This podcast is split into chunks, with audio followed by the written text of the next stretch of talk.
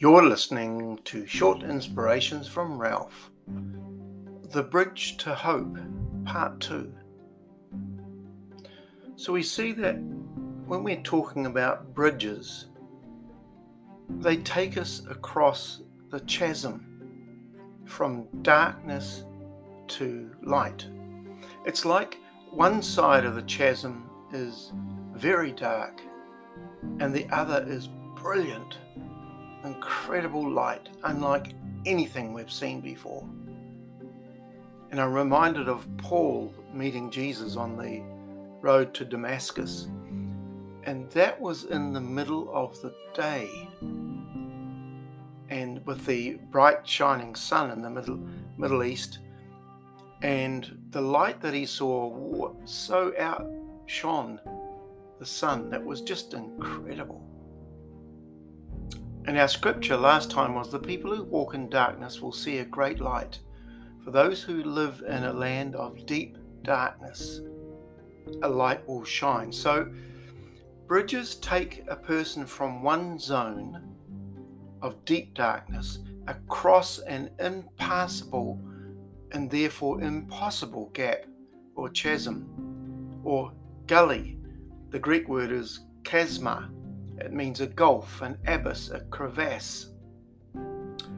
It's described in Luke 16 when there is the story of the rich man who dies and goes to hell, and the poor man, Lazarus, who goes to heaven. And there is this very deep abyss between heaven and hell, which no one can cross.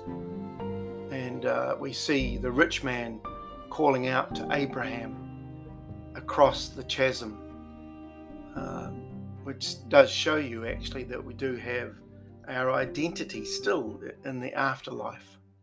So the bridge takes us from the old to the new, from ashes to beauty, from destruction to life, from hopelessness to this great thing called hope. Hebrews 7:25 it says so he is able to save fully from now throughout eternity everyone who comes to God through him because he lives to pray continually for them. And that word pray is another word for interceding or connecting or joining or bridging, a bridge of hope. And he laid down his life like a bridge over the chasm for us. He gave up what he could have had and died for you and me. So, when we're talking about Jesus, great mediator, the great gap connector, we're talking about the Christ, the Messiah, not just a good religious leader. He is God. All other religious leaders and spiritual instigators are in their graves, but Jesus has risen again. And the resurrection, as we've said before, changes everything. It's the pivotal point in history, it's the bridge between evil and good. And so um, we find where there is no hope now and beyond the grave, it has been replaced with a wonderful, glorious future of abundant life forevermore. And Solomon has said that there is eternity in all of our hearts. Doesn't matter who we are, doesn't matter um, who we follow or don't follow.